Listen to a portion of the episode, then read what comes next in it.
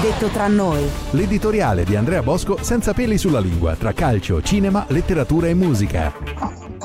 Detto tra noi, ora, benché a sette punti di distanza dalla capolista Napoli, la Juventus può sognare di compiere al Maradona un blitz vincente, un'azione da guerriglia di quelle che la cavalleria americana pativa quando doveva affrontare gli Apache di Geronimo il Napoli non gioca solo meglio della Juventus, il Napoli è più forte della Juventus, ma alla Juventus a Napoli basterà anche un pareggio, non dovrà fare come il Napoli davanti al suo pubblico la partita, potrà fare come i Chiricahua, mordi e fuggi.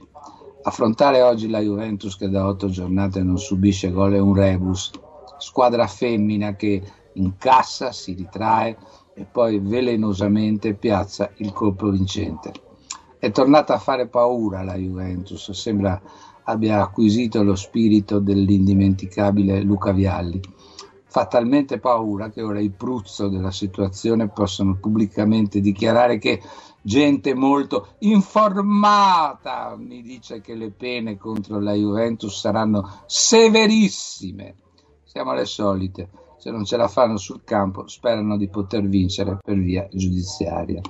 Ora manca solo che causa guerriglia innescata da ultra del Napoli e della Roma in autostrada, il ministro Piantedosi vieti la trasferta sotto al, Vesuvio ai tifosi della Juventus. Gli è stato detto dall'osservatorio competente che l'evento è delicato. Vi stupireste, detto tra noi, che la trasferta venisse vietata? Detto tra noi. Detto tra noi. L'editoriale di Andrea Bosco senza peli sulla lingua tra calcio, cinema, letteratura e musica.